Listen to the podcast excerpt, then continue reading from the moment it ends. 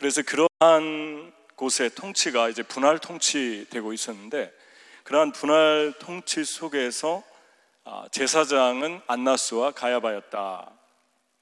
아, 대제사장이 그렇게 있었다. 그런데 아, 흥미롭게도 이렇게 화려한 제사장 대제사장은 사실 대단히 높은 직위의 사람들이었고 그리고 왕 또 분할 통치 지역을 나눠서 통치했던 통치자들에게 하나님 말씀이 임한 것이 아니라 빈 들에 있던 광야 외롭고 쓸쓸하고 고독하고 그리고 배고프고 춥고 그러한 곳에 있던 초라한 세례 요한에게 하나님의 말씀이 임했다 그럽니다. 그러니까 세례 요한이 한 말과 사역을 자세히 들여다보면 하나님이 어떤 걸 원하시는지를 우리에게 보여주고 있습니다. 세례 요한의 사역을 한마디로 정의해라 그러면 그냥 단순하게 회개 세례를 전했다 이렇게 볼 수 있습니다. 아, 세례 요한이 요단강 부근 각처에 왔다. 그러니까 찾아간 거죠. 아, 복음의 은혜가 임하고 하나님의 말씀과 은혜를 받으면 아, 오라는 곳은 없어도 갈 곳이 많아지죠. 가서 복음 전하기를 원하고 먼저 찾아가고 먼저 관심을 갖고 그렇게 되는 것을 보게 되죠. 회개 세례를 전파했다. 근데 이 세례 요한의 사역을 두고 누가가 어떻게 해석을 했냐면 이미 700년 전에 세례 요한이 태어나기 전에 세례 요한이 올 것이다. 그것을 예언해 놨어요. 그리고 그가 할 사역까지 예언해 놨는데 이사야서의 말씀을 하고 있는데 그 세례 요한에게 그것이 어, 성취되고 있는 것을 보게 됩니다. 그래서 여기에 보면은 아, 이사야서 말씀이죠. 네, 누가복음 3장 4절에서 6절로 인용을 했는데 아, 광야에서 외치는 자의 소리가 있을 것이다. 세례 요한이죠. 너희는 주의 길을 준비해라. 그의 오실 길을 곧게 하라. 아, 주의 길이라는 건 예수님 오실 길을 준비시킨 거죠. 근데 예수님이 오시면 모든 골짜기가 메워지고 모든 산과 작은 산이 낮아지고 굽은 것이 곧아지고 험한 길이 평탄하여질 것이다. 뭐 예수님이 와가지고 문자 그대로 무슨 산을 낮추고 뭐 어, 무슨 도구를 가지고 뭐 길을 닦고 험한 길을 닦고 뭐 그러질 않았죠. 그러니까 여기서 말한 골짜기나 작은 산이나 낮은 산이나 또 험한 길 이러한 것들이 온전케 된다는 것은 사물을 의인화시킨 거죠. 그러니까 사람의 인격, 사람의 내면을 말하고 있는 것입니다. 사람의 인격이 변화되는 것에 대해서 예수님이 오시면 그런 일이 일어날 것인데 그게 하나님의 관심이다 그럽니다. 여러분의 삶에서 저의 삶에서 관심을 가져야 될 부분이 예수님 믿고 내가 얼마나 변했는가, 내 성품과 내 삶이 얼마나 바뀌고 있는가, 그리고 내 주변 사람의 삶이 얼마나 변화되고 있는가, 이거에 관심을 가져야 된다는 것입니다. 왜냐하면 하나님의 관심이 거기에 있기 때문에 세례 요한을 보냈고 예수님을 보냈습니다. 그러니까 여기에서 굽은 길, 뭐 또 여러 가지 작은 높은 산, 험한 길, 뭐 이러한 골짜기, 이러한 사람들이 아, 이제 얼마나 그 내면이 빗, 삐뚤어져 있는 건가를 우리가 볼 수 있죠. 그래서 몇 가지 유형이 나오는데 첫 번째 유형은 하나님께서 바꾸시기 원하는 유형이 골짜기가 메워질 것이다 그럽니다. 여기서 골짜기는 아 멋있네요. 네, 골 제가 원하는 건 이런 그림이 아니었는데 어, 되게 근사한 그림. 어쨌든 이 골짜기가 예, 이런 골짜기도 사실 멋있지만 걸어가 보면 힘들어요. 그렇죠? 그래서 가운데가 파여가지고 내려갔다 올라갔다 또 저기 가면 아, 또 비가 오고 그러면 진흙길이 생기고 저희가 온두라스에 몇 번을 갔는데 한 네다섯 번을 간 것 같은데 온두라스에 잊지 못할 그 시간이 두 번째 갔을 때잖아요. 여기 가신 분도 계신데 두 번째 갔을 때 저런 골짜기를 이거는 아주 양반입니다. 이렇게 평 이렇게 밑으로 내려갔다 위로 올라갔다 이걸 계속 반복하는데 진흙밭이 돼가지고 신발이 진흙에 박히니까 이렇게 빼면은 또 안 빼지고 넘어지고 뭐온 몸이 다 진흙 구덩이에 빠지고 비가 내리고 뭐 그렇게 험한 골짜기 길은 처음이었던 것 같아요.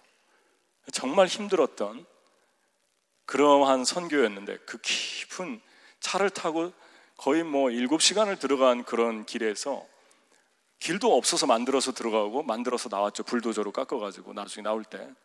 그런 밀림, 밀림 속에 사는 원주민들에게 복음을 전하러 간 적이 있는데 그런 골짜기처럼 사람도 가까이 하면 가까이 할수록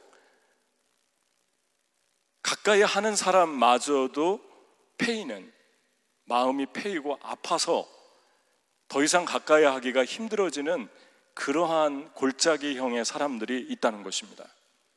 골짜기형은 성경에서 찾아보면 아, 치료되기 전에 바뀌기 전에 죄를 사함받기 전에 골짜기형이 있고 변화된 후에 골짜기형이 있고 아, 몇 사람을 우리가 비교해 보면서 관찰해 볼 수 있는데요. 가장 우리가 대표적인 사람 중에 하나는 사마리 우물가 여인이죠.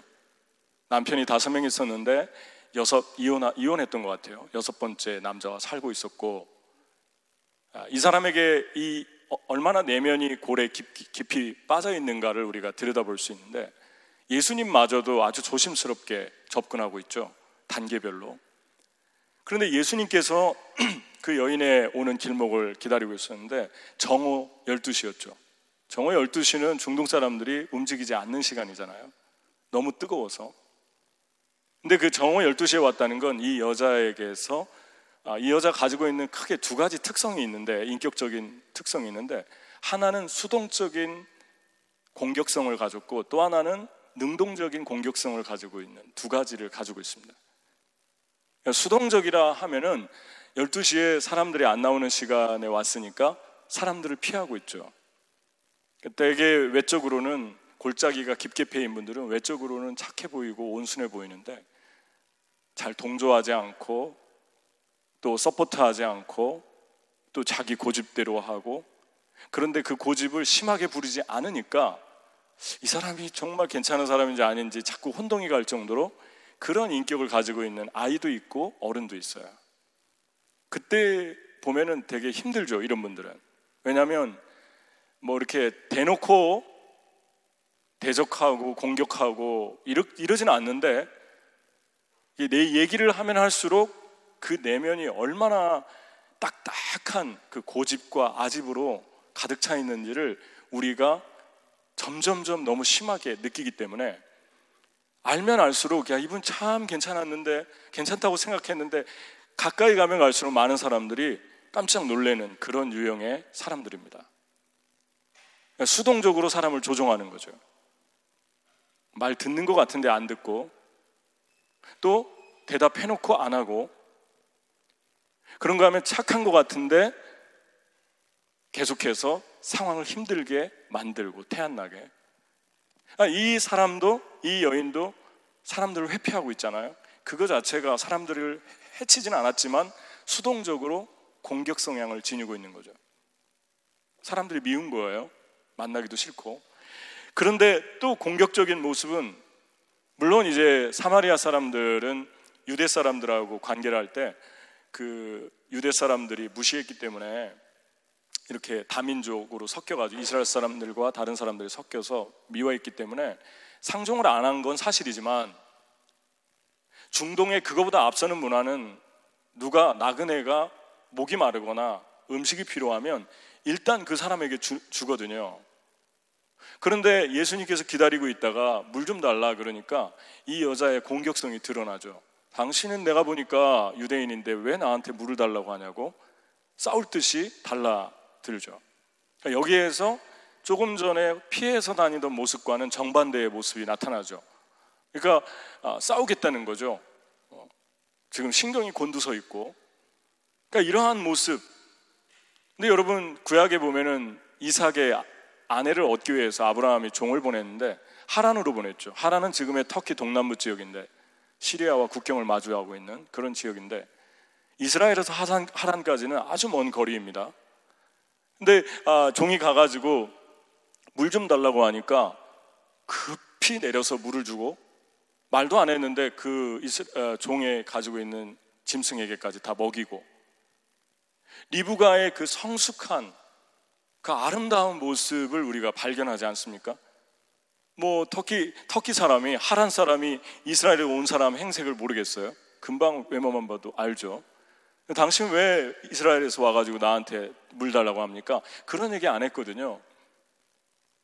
이 아름다운 여인의 모습이죠. 결국 예수님의 큰 구속사 안으로 들어오게 되고 하나님께서 그 리브가를 통해서 놀랍게 엄청난 일을 이루셨던 것을 우리가 보게 됩니다. 리브가는 정말 어머니의 표상이죠. 아내의 표상이고 아, 이런 아내를 얻었으면 좋겠다. 이런 어머니를 예, 이런 어머니였으면 좋겠다. 뭐 그런 우리의 로망이죠. 그러니까 이렇게 이렇게 아주 대조적인 반응을 우리가 보게 됩니다. 그러면은 골짜기가 많이 패인 사람들의 유형의 특성, 성격의 특성을 알아봤는데 이 사람들의 조금 더 이 사람들에게서 두드러지는 인간관계에서 두드러지는 영향이 무엇인가? 왜 수동적으로 사람을 조정하고 왜 능동적으로 사람에게 공격적이 되면서 자꾸 혼동을 주나? 자꾸 힘들게 하고 다른 사람들 마음까지 골짜기로 파놓나? 그 이유 중에 하나는 사람을 두려워하는 거죠. 그러니까 대놓고 사람을 공격하거나 사람을 수동적으로 힘들게 하면요. 그 사람은 사람에 대해서 관심이 많은 사람이라고 보면 되죠. 그리고 사람을 근본적으로는 두려워하고 있습니다. 그러니까 여러분 누가복음 7장에 성화된 골짜기 형인데 성화된 여인이 나오죠. 이 누가복음 7장의 여인은 동네 사람들이 이름만 대도 다 아는 그런 여인이었죠.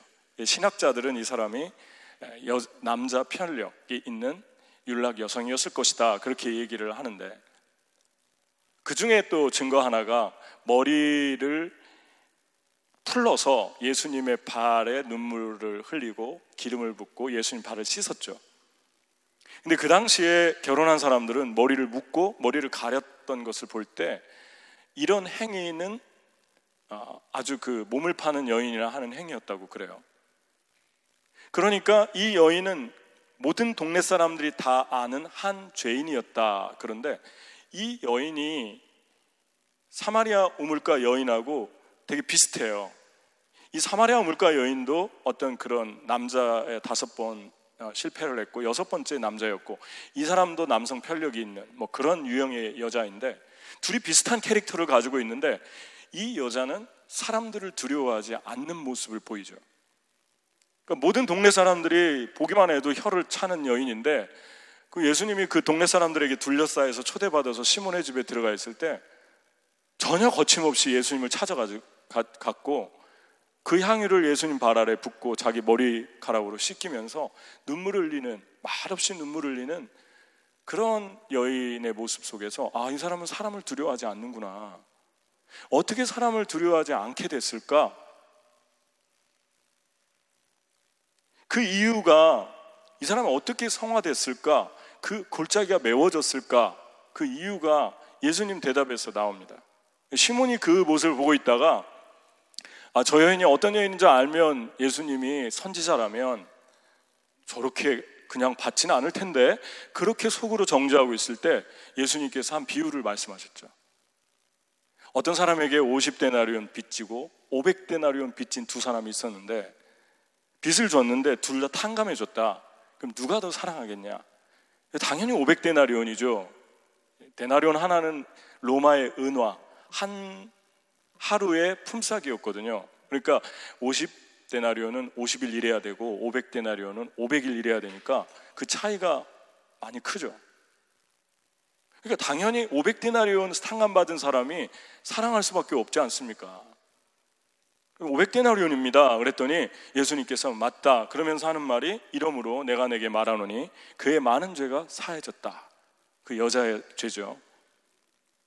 이는 그의 사랑함이 많음이라 사라, 사함을 받은 일이 적은 자는 적게 사랑하느니라. 이 여자가 사람을 두려워하지 않게 된 이유는 사함을 많이 받았다. 현재형이거든요, 시제가. 그러니까 예수님이 자기 죄를 사할 수 있도록 많이 고백했다는 것입니다. 죄를. 자기는 50데나리온이 아니라 500데나리온 빚진 자라고 계속 생각하면서 사니까 많이 탕감 받았으니까 많이 사랑하게 된 거예요. 자기 향유도 덜컥덜컥 붙고. 그런데 이 시므온의 문제는 무엇입니까? 시므온은 지금 내면에서 어떤 생각을 했냐면 자기는 회개할 게 없다. 자기는 아마 50데나리온도 탕감받을 이유가 없다고 생각했을 수도 있어요.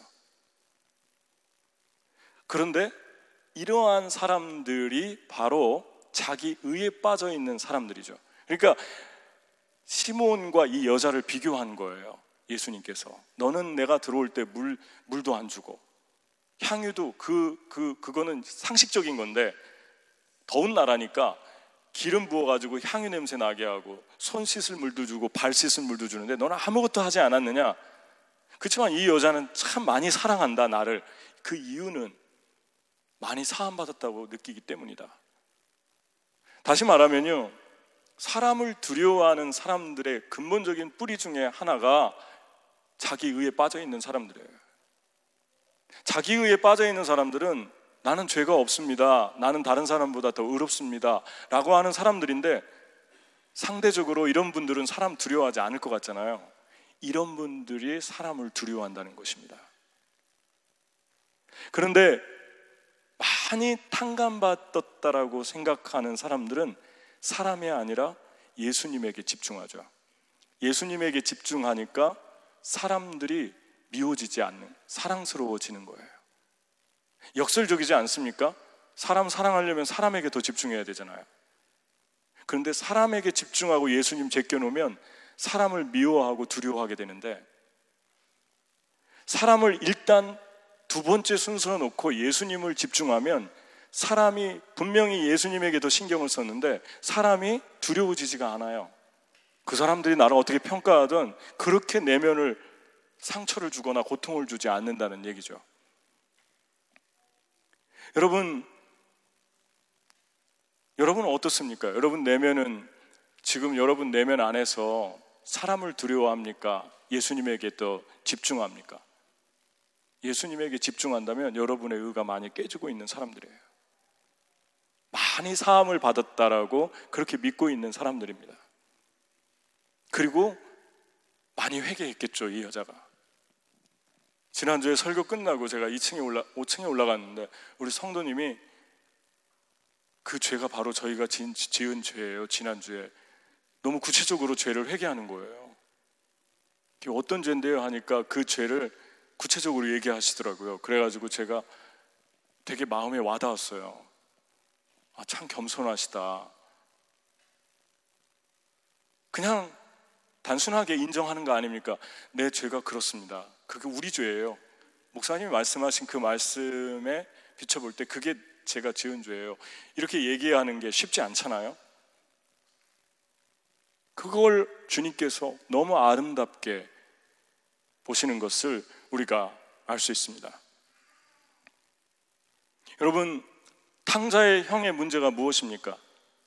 이 예수님을 초대한 시몬의 문제와 비슷하죠. 탕자의 형은 동생이 돌아왔을 때 모든 아버지의 재산을 탕진하고 돌아왔을 때 아버지에게 대들었잖아요. 공격적인 모습이 나타나죠. 그러면서 하는 말이 왜 다, 다 써버린, 다 아버지 재산 날라버린 저 녀석에게 그렇게 잘해주냐고. 나는 아버지를 위해서 평생을 일했는데 나한테 염소새끼 한 마리도 안 주지 않았냐고. 두 가지를 두려워하고 있죠. 하나 하나님 두려워, 아버지 두려워하고 있고 또 하나는 자기 동생 두려워하는 거예요. 자기 동생 질투하는 것보다 제가 볼 땐 두려워하는 것 같아요. 아버지의 재산 또 나눠줄까봐, 아버지가 동생에게 자꾸 집중할까봐. 그 근본적인 이유가 무엇입니까? 본인이 탕자라고 생각해 본 적이 없는 거죠. 본인은 형이라고 생각하는 거예요. 본인은 잘했다고 생각하는 거예요. 본인은 500데나리온 만큼의 죄를 지었다고 생각하지 않는 거예요. 그러니까 사람 두려워하는 거예요. 사마리아 우물가인처럼 공격적이고 때로는 수동적으로 사람을 힘들게 하는 거예요. 어떻게 됩니까? 매 순간마다 생각해야 돼요. 나는 하나님께서 구해준 500데나리온 탕감받은 죄인이다. 하나님 감사합니다. 그리고 고백하고 회개하고 그리고 다시 또 주님 앞에 엎드리고 그때 여러분 안에서 이런 변화가 나타날 거예요. 사람이 점점점 두려워지지 않는 거예요. 그리고 하나님께 점점점 가까이 가고 사랑할 수 있는 힘도 생기고 그렇습니다. 이 여인이 향유를 부었을 때 상상이 되십니까? 그 향유가 그 방에 그, 그 좋은 향유 냄새가 아마 올리브 향이었을 텐데, 감남류가. 그 향이 어마어마한 향기가 되어서 모든 사람들의 긴장을 완화시켜주고 행복하게 한 거 상상이 되십니까? 향유를 부었더니 그 향유가 온 집에 가득했더라. 요한복음 12장에 마리아가 또 부은 적이 있죠. 이 여인이 부은 향유와 그 마리아가 부은 향유가 비슷했을 거예요, 용도가. 온 집에 향유가 진동했다. 우리의 삶에서 그리스도인의 삶에서 향기가 진동할 때가 언제입니까? 향기가 진동할 때는 대단한 일을 하는 게 아니라 대단한 일을 해서가 아니라 하나님 앞에서 내가 500데나리온 빚졌는데 탕감받은 사람입니다. 라고 할 때 그 안에서 그런 사람들 안에서 일어나는 겸손, 그런 사람들 안에서 일어나는 신실함, 진실함, 이런 향기가 감출 수가 없게 되는 거죠. 그거 하나가 뿌리가 되기 때문에 그거 하나만 봐도 그냥 향기는 진동하는 거예요.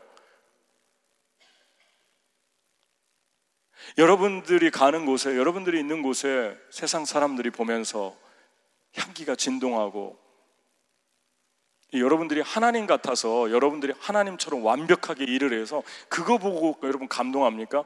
좀 부족하고 실수도 하고 그런데 이 사람은 되게 진실한 것 같아요.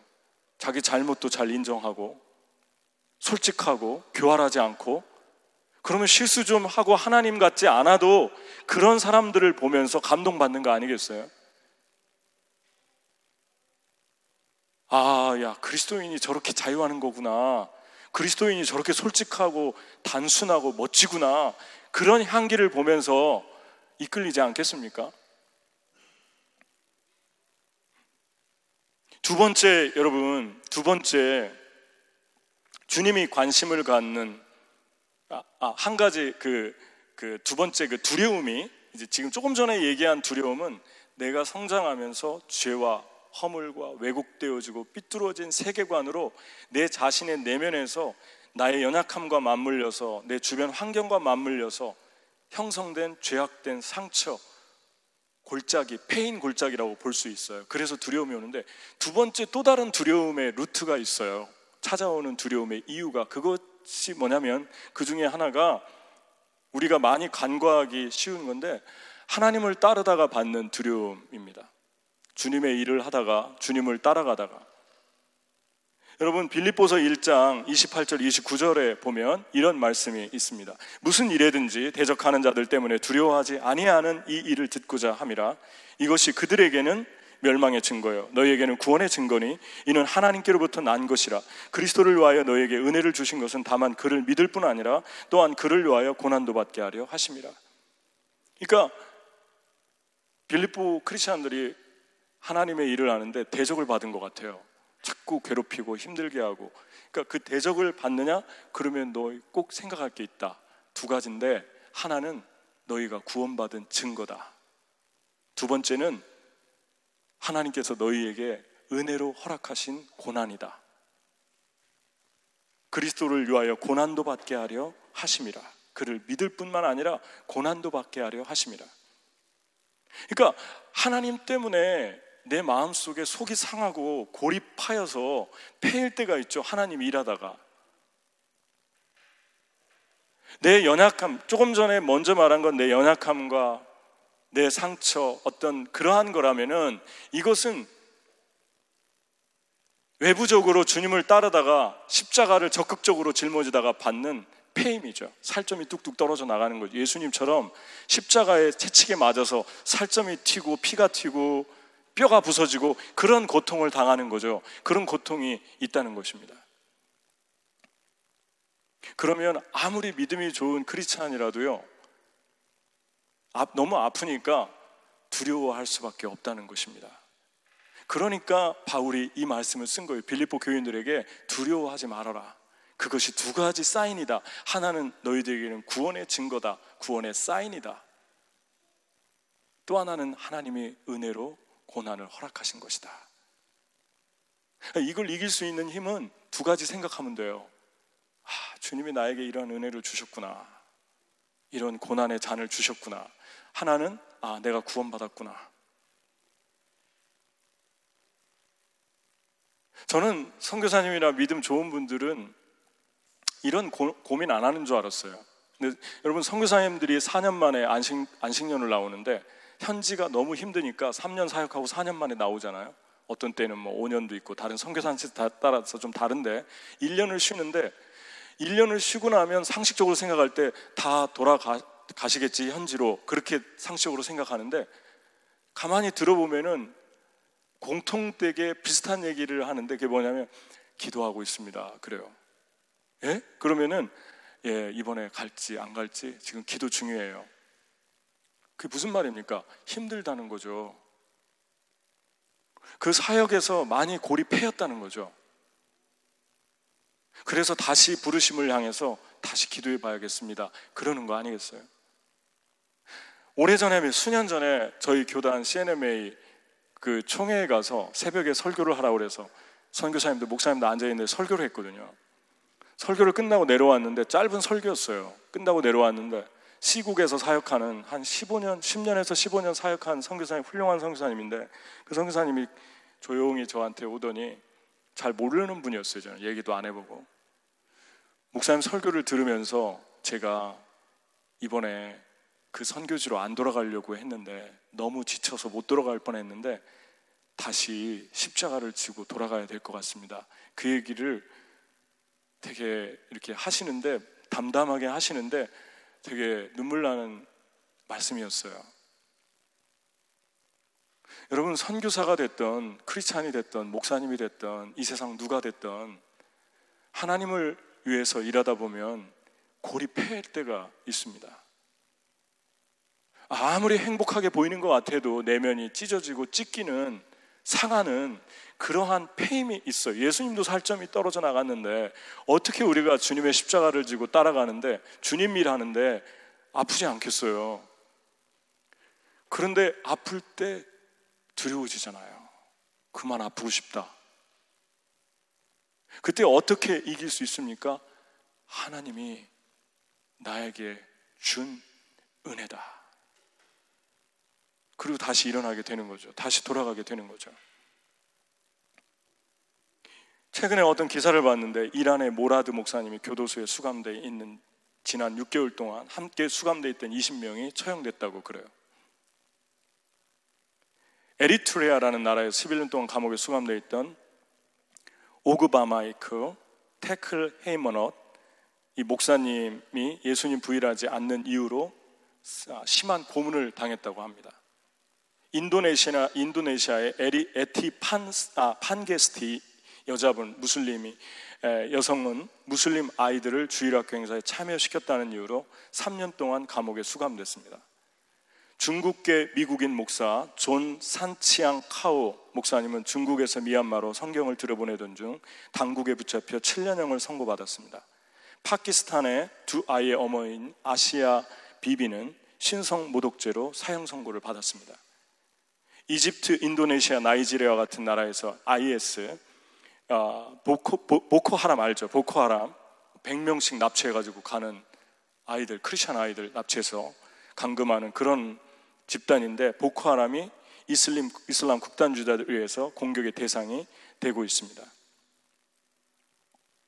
전 세계적으로 2억 1,500만 명의 기독교인들이 지금도 엄청난 박해를 받고 있습니다. 이 사람들이 박해 받으니까 다 특별한 하나님의 사람들이고 겁도 없는 것 같고 두려움도 없는 것처럼 생각할 때 많잖아요. 박해는 박해고 페인인 건 페인인 거죠. 주님의 일을 할 때 행복하고 기쁘지만 아픈 건 아픈 거죠. 영광은 영광이지만 멸류관은 멸류관이지만 십자가는 십자가인 거예요. 행복하고 멸류관이 있다고 해서 고난이 없고 마음이 상하지 않는 것은 아닙니다. 그런데 이러한 두려움을 극복할 수 있는 것은 하나님께서 여러분과 저에게 허락한 고난이다 라고 하는 것입니다. 여러분 어떤 골짜기가 형성됐습니까? 무엇 때문에? 아직도 여러분의 내면의 상처와 고통 때문에 골짜기가 있습니까? 이제 두 번째 골짜기로 나가야 되지 않겠어요? 두 번째 골짜기. 적극적으로 사서라도 고난받는 그 골짜기. 주님이 원하시는 골짜기. 그런데 감사하게도 주님이 첫 번째 골짜기, 나의 연약함, 내 어떤 과정, 내 어떤 상처 때문에 온 그 죄악의 골짜기도 또 주님의 십자가를 지고 다, 달려가다가 받는 그 골짜기도 무시하지 않는다는 것입니다. 이 두 개 다, 이 두 개 다 주님은 만나주기 원하고, 메꾸기를 원하고, 채우기를 원하고, 그래서 우물가 여인처럼 주님의 일을 하다가 받은 고난이 아닌데도 그 내면의 상한 영혼을 고치기 위해서 12시에 그 자리에 기다리고 있었고, 그런 거 하면은 또 나으면 어떻게 되나, 골짜기가 메워지면 어떻게 되나, 그걸 보여주기 위해서 이 누가복음 7장의 여인을 샘플로 사용하시는 예수님의 어포인먼트, 디바인 어포인먼트를 우리가 만나게 됩니다. 우리는 이 두 가지 다 존중합니다. 그런데 궁극적으로는 두 번째 고난으로 나가야 됩니다. 여러분은 어디에 고난에 있습니까? 어떤 고난 가운데 있습니까? 여러분이 두려워하지 않고 다시 일어나서 주님이 준 십자가를 짊어지고 주님의 길을 가는 그러한 삶을 살고 싶지 않습니까? 두 번째 보면 하나님께서 또 바꾸고 싶은 유형의 그 인격이 있는데요, 내면에. 높은 산과 언덕형입니다. 여기서는 그냥 작은 산이라고 나와 있는데, hill이라고 나와 있어요, hill. 그래서 높은 산과 every mountain 그리고 hill이라고 나와 있어요. 3장 5절에 나와 있죠. 모든 산과 작은 산이 낮아지고 그랬습니다. 그러니까 이 아, 높은 산과 작은 산이라는 것도요, 문자적으로 산을 의미하는 게 아니고 높아진 교만한 인격을 의미하는데 낮아지고라는 말이 타이페노, 아, 타페이노라는 헬라어인데 낮아지다, 겸손하게 하다 그런 뜻이에요. 그러니까 하나님은 낮아지게 하는데 되게 관심이 많습니다. 어떻게 하면 겸손하게 될까? 어떻게 하면 교만한 내 자녀가 겸손하게 될까? 여기에 상당히 관심이 많으신 분이에요. 세례 요한을 통해서 회례, 회개의 세례가 이거 회개하라고 보내신 거예요. 나는 높은 거 싫어하니까 제발 너희들 낮아주기를 바란다. 그렇지 않으면 내가 낮출 것이다. 내가 너의 삶에서 완전히 꼬꾸라뜨리고 낮출 것이다. 그렇게 말씀을 하고 있는 것입니다. 여러분, 성경에서 가장 큰 교만이 무엇이라고 생각하십니까? 근본적인 교만의 뿌리. 너무 많은 여러 종류의 교만이 있는데 최고의 교만은 인간이 하나님 되려고 했던 교만이었어요. 이거 먹으면 하나님 같이 되리라. 그거는요, 하나님하고 똑같은 수준이 된다는 게 아니라 하나님이 돼서 하나님까지 조종하겠다는 것입니다. 하나님과 경쟁하겠다는 것이죠. 그러니까 인간이 권력의 자리에 올라가고 그냥 밑에 있을 땐 잘 드러나지 않는데 높은 자리에 올라가면 그냥 사랑받는 정도가 아니라 꼭 추앙을 받으려고 하는 것 같아요. 그런데 하나님께서 사람들에게 준 본능이 하나가 있는데 그게 무엇이냐면 믿지 않는 사람들까지도 똑같아요. 사람인데 하나님처럼 추앙하고 예배하라고 그런 걸 강요하잖아요. 그럼 엄청난 수치감을 느끼면서 하나님 안 믿는 사람들도 그런 얘기를 하지 않습니까? 자기가 신이야? 이러, 이러잖아요. 하나님 안 믿는데 자기가 신이야 그런다는 것은 근본적으로 하나님을 예배하도록 창조되었다는 것입니다. 그래서 사람이 견디지 못하는 고통 중에 하나가 하나님에게 예배드리고 경배하는 것을 사람에게 하라고 할 때 엄청난 수치를 동반하게 됩니다. 해도 너무 고통스러워해요. 자기 자신 스스로에게. 왜 내가 사람에게 하나님처럼 대해야 하나? 예배를 해야 하나? 추앙을 해야 하나? 여러분, 이 세상의 최고의 뿌리의 교만은 인간이 하나님을 조종하겠다는 거죠. 인간이 하나님을 조종하겠다는 이야기가 가능할까요? 저는 그 대표적인 예를 인공지능에서 예를 들고 싶어요. 여러분, 핵이 무섭다고 하는데 핵이 되게 무섭죠. 그런데 제가 볼 때는 핵보다 더 무서운 존재 우리가 집중해서 관찰하고 유심히 살펴야 될 존재 하나가 있는데 인공지능입니다. 인공지능을 옥스퍼드 대학에서 몇 년 전에 이제 인공지능이 나와가지고 거기에 대해서 논문을 썼는데 10년 후면 702가지의 업종이 사라진대요, 지구상에서. 어떤 분들은 이거를 그냥 그렇게 생각할 수도 있어요. 뭐 1차 혁명, 2차 혁명, 농경시대, 산업시대, 기계화시대, 정보사회, 이제 마지막 로봇 사회 이렇게 혁명이 일어나고 있는데 그때마다 없어지고 다시 생기고 뭐 그런 거 아니냐 그런데 인공지능은 좀 다른 것 같아요. 좀 유심히 지켜봐야 될 필요성이 있는 게 인간의 마지막 발명품이라고 그럽니다. 근데 우리가 생각한 인공지능은 그 로버트는 옛날에 생각한 뭐 옛날에 어렸을 때 우리 영화 보면서 생각한 로버트는 말 안 들으면 칩을 빼버리면 되지. 그런 로버트였지. 지금처럼 가만 놔둬도 그냥 자기가 정보를 다 분석하고 수집하고 해가지고 계속 자기 발전을 해가는 그런 인공지능이 아니었어요. 그러니까 한 번 만들어 놓으면 어떻게 하질 못하는 거예요. 나중에는 인간을 나중에가 아니라 지금도 능가한 것 같아요.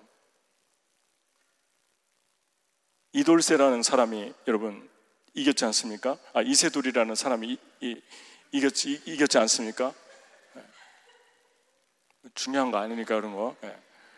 이겼지 않습니까? 한 번 이겼는데 몇 번 졌죠? 세 번 졌죠? 네 번 졌나요? 앞으로 또 하면 어떻게 될까요? 게임도 안 되는 거였죠. 게임도 안 돼요. 그런데 인공지능이 무서운 게 뭐냐면 감정 이식을 시켜서 감정도 가질 수 있다는 거죠. 그러니까 이제 로버트하고 사랑에 빠지는 일, 그런 일들이 벌어지겠죠.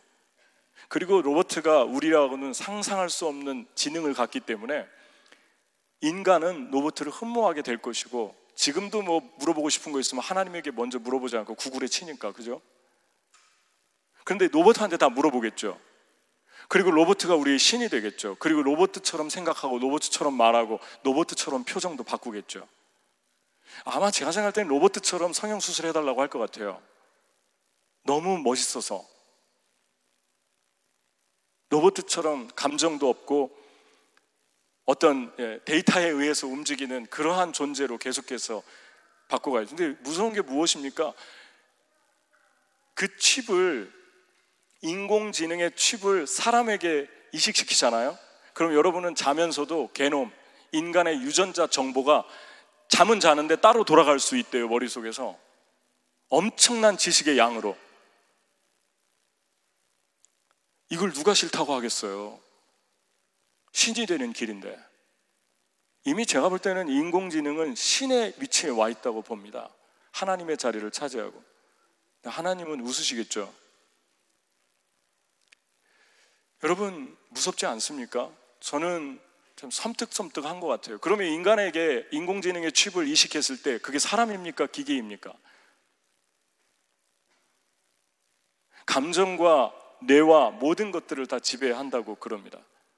그래서 나중에 도망갈 때 이 사람들의 이, 이 로버트의 그 감시망을 빠져나갈 때 GPS, GP, GPS 같은 거, 스마트폰, 전자기기 사용하면 안 된대요. 다 알기 때문에. 뭐 지금도 다 아니까요. 그죠? 얼마나 무서운 세대입니까? 엄청난 속도로 자가 발전을 하고 자기 진화를 해서 신의 존재에 이제 나중에 최종 목적은 신을 대적하지 않을까 조심스럽게 한번 우리가 살펴봐야 될 필요성이 있습니다. 이제 신이 등장했어요. 그 신이 한두 개가 아니라 대량으로 생산될 거죠. 왜냐하면 요즘 시대는 이제 인구가 감소하고 있지 않습니까? 아기도 안 낳고 그러니까.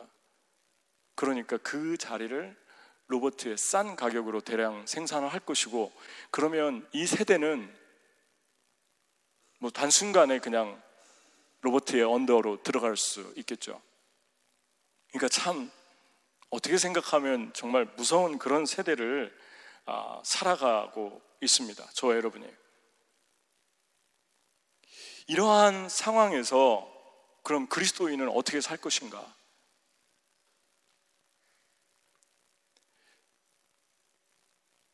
하박국이 이거에 대해서 이미 BC 7세기경에 질문을 했습니다. 하나님, 이 세상에서 교만하고 악을 행하는 자들은 번영하는데 왜 의롭게 하나님을 믿고 살아가는 사람이 이렇게 고통받습니까? 아주 거만하고 불편하고 겸손하지 않은 태도로 하나님께 따지듯이 물었죠. 그때 하나님이 하신 말씀이 몇 가지 있는데 크게 두 가지로 나눌 수 있어요. 대답이. 하나는 내가 심판할 것이다. 하나님을 대적하는 이 세대, 하나님의 고유한 영역인 창조성을 가져가서 하나님처럼 인간을 보다 더 월등한 존재를 창조하고 신 같은 존재를 창조해가는 이 세대, 이 엄청난 교만의 세대를 보면서 하나님께서 우리에게 말씀합니다. 내가 심판할 것이다.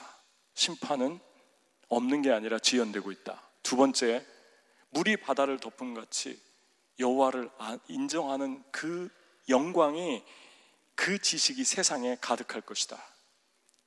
하나님의 관심이 여기 있는 거예요. 이 세상 변해도 나의 의인은 오직 믿음으로 말미암아 살 것이다. 저와 여러분은 이런 세대에서 어떻게 살아야 되느냐? 겸손하려면 높아지고 있는 이 세대에서 하나님을 대적하겠다고 나오는 이 세대에서 겸손해지려면 하나밖에 없다고 그럽니다. 믿음으로 살아라. 그럼 믿음으로 사나 안 사나 증거가 뭘까요? 세 가지가 있어요. 하박국에 보면. 하박국이 거만하고 교만하게 높아진 산처럼 마음을 부풀렸는데 주님의 음성 듣고 세 가지 변화가 일어났죠. 첫 번째가 뭐냐면 물이 바다를 덮은 같이 주는 수년 내에 이 땅을 부흥케 하옵소서. 수년 내에 사람들이 부흥돼서 하나님을 찾게 하옵소서. 그러면서 하나님께 간절히 하박국 2장 2절 간절히 기도하는 모습을 봅니다. 같이 한번 큰 소리 읽어 볼까요? 자, 시작. 여호와여 내가 죽게 대한 소문을 듣고 놀랐나이다. 여호와여 주는 주의 일을 이 수년 내에 부응하게 하옵소서. 이 수년 내에 나타나서 나타내시옵소서. 진로 중에라도 긍휼을 잊지 마옵소서. 아, 하나님의 관심은요. 악인들 잘 됩니까? 못 됩니까? 이게 아니라 나는 이 땅이 부흥되기 원한다. 리뉴되기 원한다. 하나님 찾고 모이기를 힘쓰고 영혼을 구원하고 이 세상에 계속해서 하나님의 영광을 드러내는 그런 하나님의 사람들이 일어나길 원한다. 그 부흥을 위해서 기도하게 된다는 거죠. 그런데 대조적으로 또 2장 15절에 하박국 2장 15절에 같이 읽겠습니다. 이웃에게 술을 마시게 하되 자기의 분노를 더하게 그에게 취하게 하고 그 하체를 드러내려 하는 자에게는 화가 있을 것이다. 술은 방탕의 대명사잖아요. 그러니까 무엇입니까? 술을 마시는 사람들은 꼭 술 친구를 만들죠. 꼭 술 친구를 만들죠. 왜냐하면 나만 먹을 수 없어요. 당신도 먹고 당신도 하체를 드러내야 돼. 수치를 당하고 당신도 죄지가 된다는 거죠. 나쁜 짓 하는 사람들은 꼭 동료를 찾죠. 술은 하나님에 대한 방탕, 하나님을 대적하는 방탕의 대명사죠. 여러분, 하나님께서 싫어하는 믿음이 아닌 것, 그게 무엇입니까? 열심히 주를 위해 살려고 하는데, 주의 길을 가려고 하는데, 거기에 태클을 걸고 못 가게 하고, 헌신 못하게 하고, 불이 붙어서 뜨거운데 불 다 끄고, 힘 빠지게 만들고, 그러한 일들을 하는 자들에게 내가 심판할 것이다. 그렇게 말씀합니다. 저는 여러분이 불이 붙어 뜨거운 영혼들에게 더 불을 붙이고 영혼들에게 생명을 주는 그런 하나님의 도구들로 이 마지막 때에 어, 쓰여지기를 축복합니다. 여러분 한 분한 한 분이 오늘 부른 찬양처럼 하나님 나를 써주십시오. 하나님께 가까이 가려고 하는데 나 때문에 힘 빠지고 나 때문에 그만 가고 싶고 그러면 안 되잖아요. 여러분 이 땅의 영혼들이 다 주님께 가까이 가기를 소망하는 그 뜨거운 열정으로 태도가 바뀌었어요. 하박국이 하나님께 따지다가 두 번째 무엇입니까? 하박국 3장 17절 18절 큰 소리로 한번 선포해 보죠. 자, 시작. 비록 무화과 나무가 무성하지 못하며 포도나무에 열매가 없으며 감람나무에 소출이 없으며 밭에 먹을 것이 없으며 우리의 양이 없으며 외양간에 소가 없을지라도 나는 여호와로 말미암아 즐거워하며 나의 구원의 하나님으로 말미암아 기뻐하리로다. 없으며가 여섯 번 나오는데 전부 시제가 미래가 아니라 현재예요. 무슨 말입니까? 미래에 지금은 있는데 미래에 없으면 내가 주님 찬양하고 기뻐하겠습니다. 이 이야기가 아니라 지금 없는데도 내가 주님을 찬양하고 기뻐하겠습니다. 믿음은 없어도 주님께 헌신하고 찬양하고 기뻐하고 주님을 의지하는 믿음으로 드러난다는 것입니다. 없을 때. 이 얘기를 하면요. 미국에 사는 분들은 거의 많은 분들이 와닿지 않을 수도 있을 것 같아요. 왜냐하면 지난번에는 미국의 너무 큰 자유 때문에 그게 우리의 테스트가 된다고 그랬는데 또 다른 하나를 꼽으라면은 다 있어가지고 문제인 것 같아요. 뭘 없다고 해도 마음에 와닿지 않아요. 왜냐하면 너무 다 있으니까 아쉬울 게 없는 거예요. 아쉬울 게. 그러니까 하나님에 대해서 기도할 것도 없고, 왜냐하면 다 있어요. 있는데 뭘 기도해요? 다 있는데. 포도 열매도 있고, 소도 있고, 양도 있고, 땅도 있고, 모든 게 다 꽉꽉 차 있고, 그러니까 하나님께 갈급함이 없어지죠. 하나님께 기도하자 그러면 코웃음 치죠. 뭐가 없어서 아쉽고 힘들어야지 간절한 기도가 나오는데 너무 많은데 뭐가 나오겠어요? 너무 부유한데 기도 안 해도 다 있는데 그게 두 번째 미국의 테스트입니다. 네가 부유하다고 하는데 너는 실상 가난한 자고 내가 본다고 하는데 너는 눈먼 자고 너는 안약을 사서 내 눈을 발라서 보게 하고 흰 옷을 사서 내 몸을 가려서 내 수치를 가리워라. 라우디아 교회 하지 않았습니까? 부유하니까 우리도 모르는 사이에 너무 거만해지는 것 같아요. 그 거만이 무엇으로 나타납니까? 하나님 찾지 않아요. 예배 그러면 예배 코뚱 끼고 나오죠. 성경의 복음서에 주님께 목숨 걸고 나왔던 사람들 한번 자세히 들여다보세요. 전부 문제가 있잖아요. 주님, 나 눈이 안 보입니다. 주님, 내 아들이 죽게 됐습니다. 주님, 내 딸이 귀신 들려가지고 바닷속으로 뛰어듭니다. 주님, 나는 나병입니다. 주님, 나는 가난합니다. 배고픕니다. 그런 사람들이 목숨을 걸고 주님께 나와서 엎드리고 땅바닥에 엎드러져서 예배하지 않았습니까? 만약에 이러한 어려움이 있다면 오늘 미국은 다시 부흥이 일어날 것 같아요. 그 어려움이 딱 한 번 있었어요. 9.11 터졌을 때. 그때 교회마다 엄청난 사람들이 몰려들기 시작했어요. 그런데 그게 몇 개월 못 갔어요. 그러니까 여러분, 여러분의 삶에서 없는 거 너무 슬퍼하지 마세요. 없는 것 때문에 여러분 영혼이 살아날 때가 너무 많잖아요. 있는 거, 모든 것 다 있는 거 너무 그것 때문에 고개 들지 마세요. 그것 때문에 여러분 죽을 수 있어요. 그것 때문에 거만해질 수 있어요. 하나님 앞에 거만하지 마십시오. 하나님께서 웃습니다. 곤고한 날이 이르기 전에 너의 삶에서 가련한 날이 이르기 전에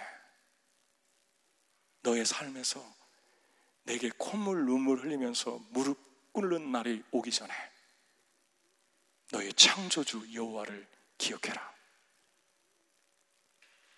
우리 주님이 우리에게 경고하십니다. 미국 땅에 사는 부유한 영혼들에게 편지하십니다. 나는 너희가 나를 찾았으면 좋겠다. 이 바꿔서 우리 고백해 봅시다. 바꿔서. 무화과 나무가 한글 please. 자, 바꿔서 비록 무화과 나무가 풍성하며 포도나무에 열매가 가득하며 감람나무에 소출이 많으며 밭에 먹을 것이 많으며 우리의 양이 많으며 외양간에 소가 많으며 많을지라도 나는 여호와로 말미암아 즐거워하며 나의 구원의 하나님으로 말미암아 기뻐하리로다. 너무나 안타까워서 예배 속에서 하나님을 찾고 또 부르짖고 찾고 나갈 때 옆에 사람이 와서 뭐가 그렇게 힘듭니까? 물어봤을 때 힘든 거 하나도 없는데 내 영혼이 하나님을 갈급해서 힘이 듭니다. 목말라서 힘이 듭니다. 그런 고백하는 영혼들. 그런 영혼들이 되기를 축복합니다. 이 미국이 곤고한 날이 이르기 전에,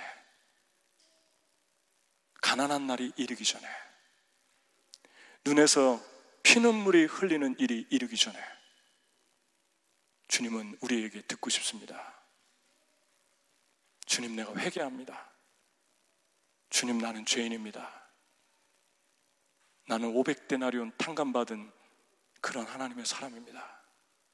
나는 탕자가 아니라 탕자의 형입니다. 그런데 나는 탕자가 아니라고 생각하고 살았습니다.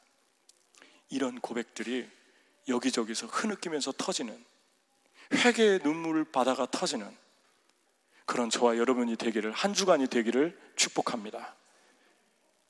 같이 기도하겠습니다.